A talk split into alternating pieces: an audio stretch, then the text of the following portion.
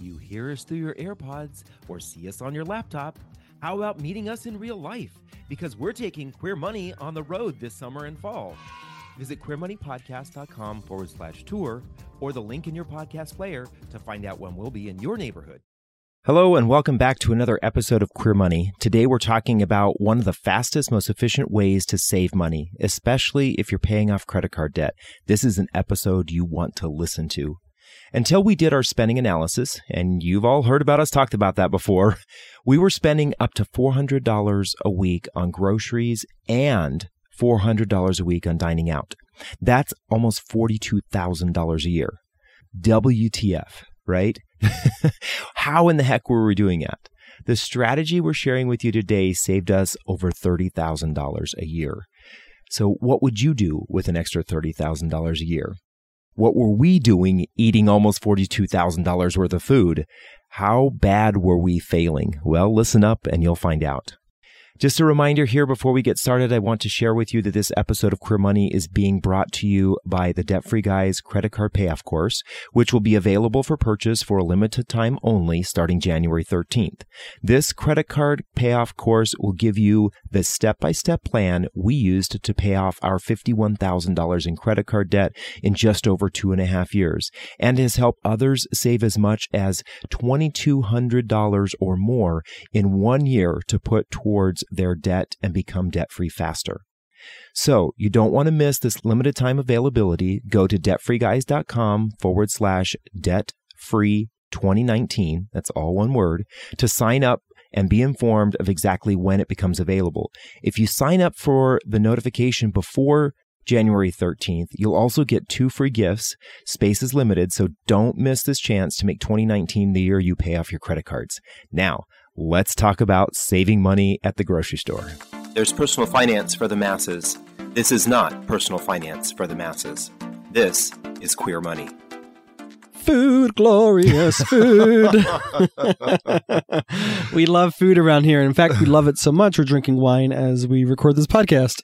But we have learned that probably for most people, not everyone, but most people, the quickest, most efficient way to start saving money that you can then put towards other goals, such as paying off credit card debt, is to better manage your grocery list and your grocery shopping and your dining menu. The average family spends about $246 to $289 a week on groceries, but there are many of us that blow up that average. And way back in the day, we certainly were in that category. We would buy whatever, whenever, whatever we wanted in complete disregard to having a grocery list. We'd never had a weekly menu. And we realized when we were paying off our $51,000 worth of credit card debt that that was not a recipe for success. We were spending $400 a week on groceries in addition to spending $400 a week on dining out. And that is just ridiculous. So we found that just becoming more meticulous with our grocery shopping um, and having a menu and having a grocery list, that we could save ourselves $30,000 or more a year that could go towards helping us pay off our $51,000 in credit card debt and help us become debt free that much faster. I'm going to add a caveat here real quick before we get too deep in the weeds here, but if you want a copy of the exact grocery list and menu templates that David and I still use today, go to debtfreeguys.com forward slash 133. Yeah. So as John mentioned, this is probably single handedly, this is the biggest way that those of us who spend unconsciously can have an impact on our budgets is by looking at our food budgets, whether that's groceries or dining out. Now, of course, we're going to specifically spend some time here focusing on tips to help you cut your grocery spend. Uh, but there are tons of ways to look at your food spend and say, how can I still eat a decent quality of food and pay a lot less? One caveat here, I just want to let you know, never let someone else or someone else's expectations of what you eat ruin your financial budget. If you are shopping because you have to buy certain organic foods or certain types of foods, or you're vegan or you're vegetarian because you're trying to appease other people, it's a recipe for financial disaster. You want to do that for you and not someone else. And so if you can't afford it, and some of us simply cannot, then don't do it. Don't live up to someone else's food expectations because it, like I said, it's a recipe for financial disaster. Exactly. And we found that most people who overspend are very often trying to live up to someone else's expectations, whether it's friends or family or whomever, society. And when we can start to address what it is that we truly want in life, then we can align our spending with those values and then get our spending reined in and achieve the financial security that we're all looking for. So now that we're off our pedestal on our second glass of wine, no. um, our recommendation, first recommendation for managing your grocery list and menu is to start shopping strategically. I think we're all aware of double coupon days and double sales days, but so many of us don't actually take advantage of it. And we miss a great opportunity to get a lot of food, um, maybe even all the food that we need for our money based on coupons and sales and discounts. So, you know, when David and I used to, uh, back in the day, we used to try to go grocery shopping on double coupon days when that was available with the grocery stores that were in our area at the time that we were paying off our credit card debt. Um, now that we're debt free and we're not living in the same neighborhood, the grocery store that we go to now, they have, I don't want to say it's double sales day, but every Wednesday they have food that was on sale the previous week, and they also kickstart the food that's on sale for the upcoming week. So there's just more available that's on sale. And we typically try to buy mostly foods that are on sale because it helps manage our budget. So that gives us an opportunity to have more food available to buy at that time. Absolutely. And uh, again, I'm going to hop back up on my soapbox here, but if you ever feel embarrassed about using a coupon, remember, as John mentioned in the outset, the average family is spending anywhere from about 250 to $275 a week on groceries. If you're in that range, you're spending over $10,000 a year, probably maybe even close to $12,000 a year on groceries. If you can cut that because of using coupons by 5 to 10%, you're going to save yourself yourself 500 to $1,000. Now ask yourself, what would you do with an extra 500 to $1,000 a year for having to spend a few minutes either using an, an app on your phone or cutting out something from the, the newspaper or finding coupons online? There's plenty of sites where you can download coupons. It's a great way, as we've mentioned, to just shave a few percentage points off of your spend. Uh, one of the other things I want to just keep in mind with coupons is that more often than not, the coupons are there to try to get individuals to try new foods that, or to try foods that aren't necessarily selling well.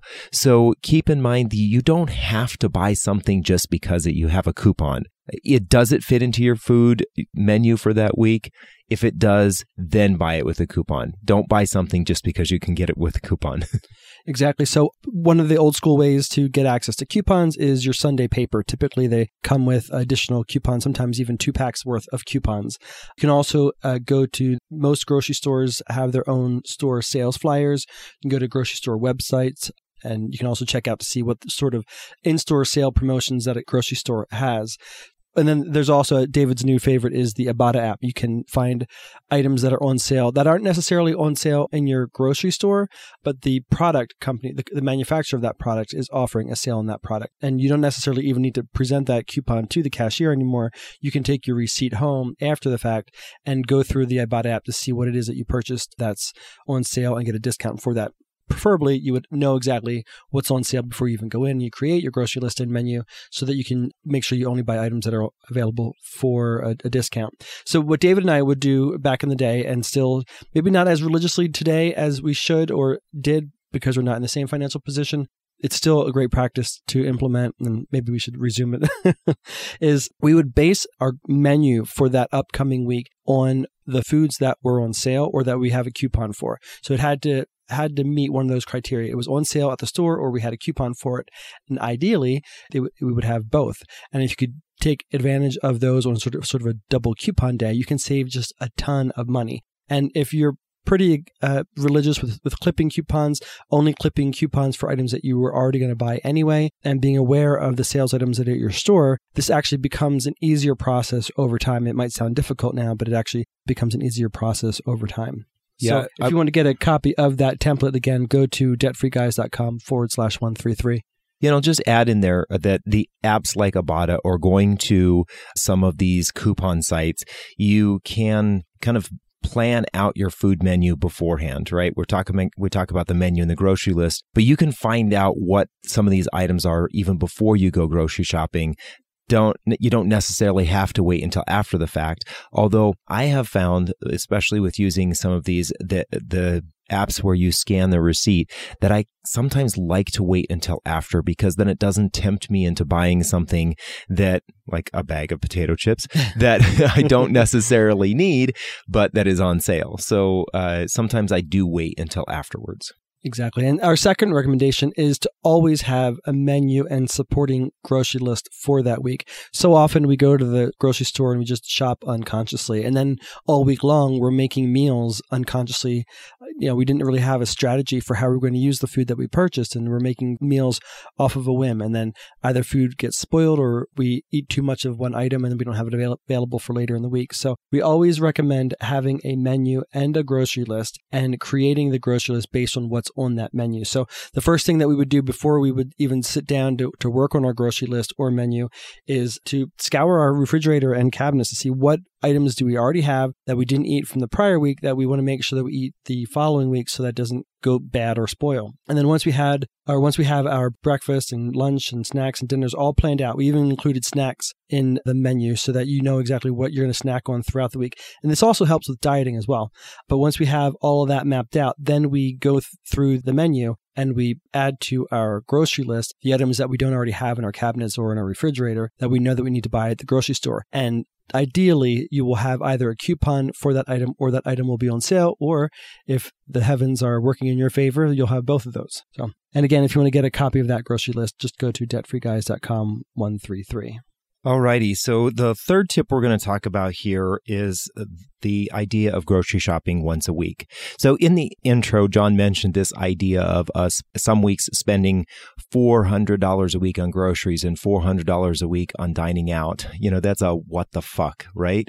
I mean, who spends that kind of money? Well, we did. And you may think, oh, well, you must have been rich. You must have been making a ton of money. Well, the reality is that that amount of money was more than I was being paid a year. So you want to know how we ended up with $51,000 of credit card debt? It's because we ate a lot of it. and so this was a complete shocker to us when we when we started finding this out. Now, how did we do that? How do you spend $400 a week on on groceries? I mean, even I think a lot of families today would be like, "I we don't even spend that amount." Well, obviously the average family doesn't. But let me give you a scenario. And a lot of us are accustomed to this. We have a Sunday fun day. So we have a blast with our friends and we don't really do much uh, over the weekend. We didn't do our grocery shopping. We didn't plan anything out. So we head off to work. Monday night, we're heading home from work and we think to ourselves, what's for dinner? And John and I used to drive to work together. So we would drive home from work together and we'd say, what, what do you want to have for dinner? I don't know. Let's go to the grocery store. So we would go to the grocery store, oftentimes whole paycheck, and we would wander up and down the aisle thinking to ourselves, what are we going to have? What are we going to have for dinner? And eventually we would land on something. And then we would fill our cart with the things that we either knew we needed or thought we needed for that particular dinner. So we may have had some of those things at home already, but we just didn't know it because we weren't aware of what was in our kitchen, what was in our pantry. So we kept on adding to the grocery cart and more often than not, we would walk out having spent 60, 70, maybe even $100 to prepare for one dinner. Now, we do that dinner. Next night, the same thing happens over again. It's Tuesday night. We have no clue what we're going to have for dinner. We say, let's stop at whole paycheck and we go up and down the aisles again spending 60 70 dollars on a meal not even a prepared meal this is a meal where we would then go home and cook it because we felt like we needed to have particular gourmet foods or we just happened to be shopping at a at a more expensive store so that's how we ended up spending so much money on groceries, it was because we were primarily focused on shopping one meal at a time. So you definitely don't want to do what we did because you're going to end up with a lot of credit card debt associated with your food. So that's why we recommend doing once a week shopping. That's the ultimate reason why you need to have a menu and a grocery list. The menu allows you to kind of plan out your food and then the grocery list matches up with that so that you know when you head to the grocery store, if you're going to go once a week, you know you're going to try to buy everything that you'll need to make sure you're satiated or happy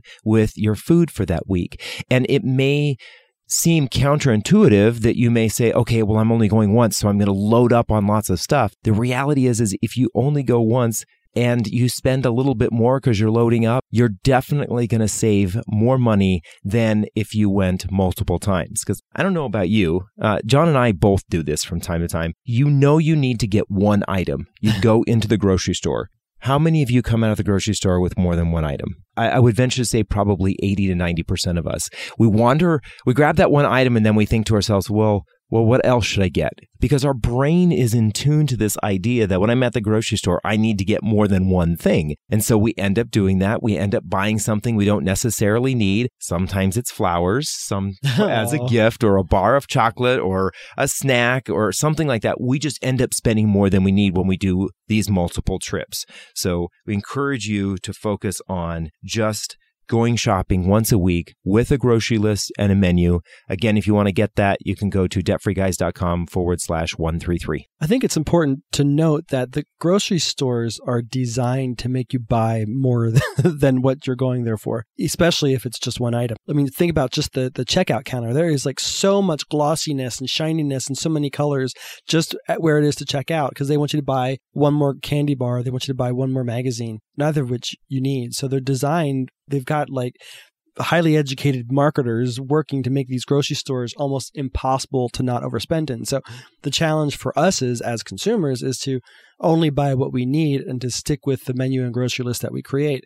And it's not only just the idea of stopping at the grocery store every night on the way home from work. While m- many people might do that and that's what david and my, my our problem was many people will just say screw it i'm just going to go to the fast food restaurant and just buy items there which is going to be considerably more expensive than what you would bet get at the grocery store and on top of that it's got considerably more calories so that sort of the, the last minute meal planning just simply does not work for most people. It might work for Rachael Ray. it does not right. work for most people. So that's why we highly recommend using a grocery list and a menu and designing everything around using those two tools so that you can stick with the budget that you've designed for yourself. So those are our three tips for reducing your cost for your grocery shopping and making sure you stop wasting as much food as many Americans typically waste. And then the benefit with all this is not only are you not spending as much money, but you're freeing up cash that you can put towards more substantive goals, such as if you're trying to pay off credit card debt or you have more money to put towards your retirement, or maybe you're just trying to free up some cash so you can go on a vacation. Rather than wasting money unconsciously in the grocery store, you can save some money, free up some cash to do something more important with yourself. So those are our three recommendations. Yeah, and I would also suggest sometimes when John and I give these money tips out, we may give a list. You know, this time it's only three. Sometimes we give quite a few. You don't need to implement every single one of these right away. If you have the energy and time to do that, go ahead. But, you know, in, in this particular case, maybe you start with just creating the grocery list and menu as your first step. That's probably going to be one of the biggest savers for you. Then try to shop only one day a week and then integrate the coupons. So you don't have to jump in, into doing it all of it right away, but create those little habits over time so that you keep them rather than trying to do it all at once and then you hate it and you'll back off and you it won't be a habit and you'll just go back to your old ways. So we encourage you to take these one at a time, implement them into your grocery habits and you will start saving money. We pretty much guarantee it. exactly.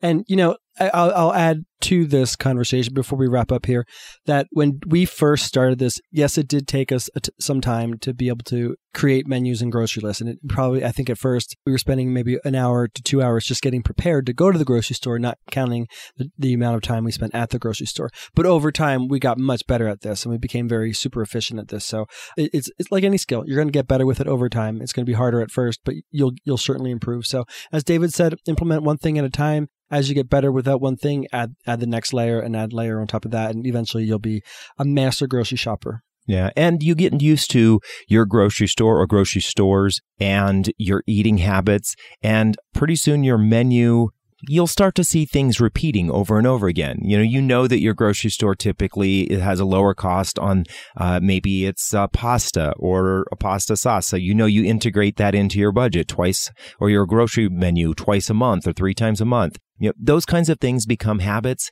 You fold them into your menu and to your grocery list, and it doesn't take as long. And you start to eat more of the foods that you really enjoy eating. Exactly. So, thank you very much for joining us today. We will see you next time. Hey there. So we hope you found the secrets to our grocery shopping success helpful, and we hope it saves you a ton of money too. Most of us don't pay attention to our grocery shopping and dining out, and that's why it can be so expensive. A simple strategy built over time can yield tens of thousands of dollars in savings.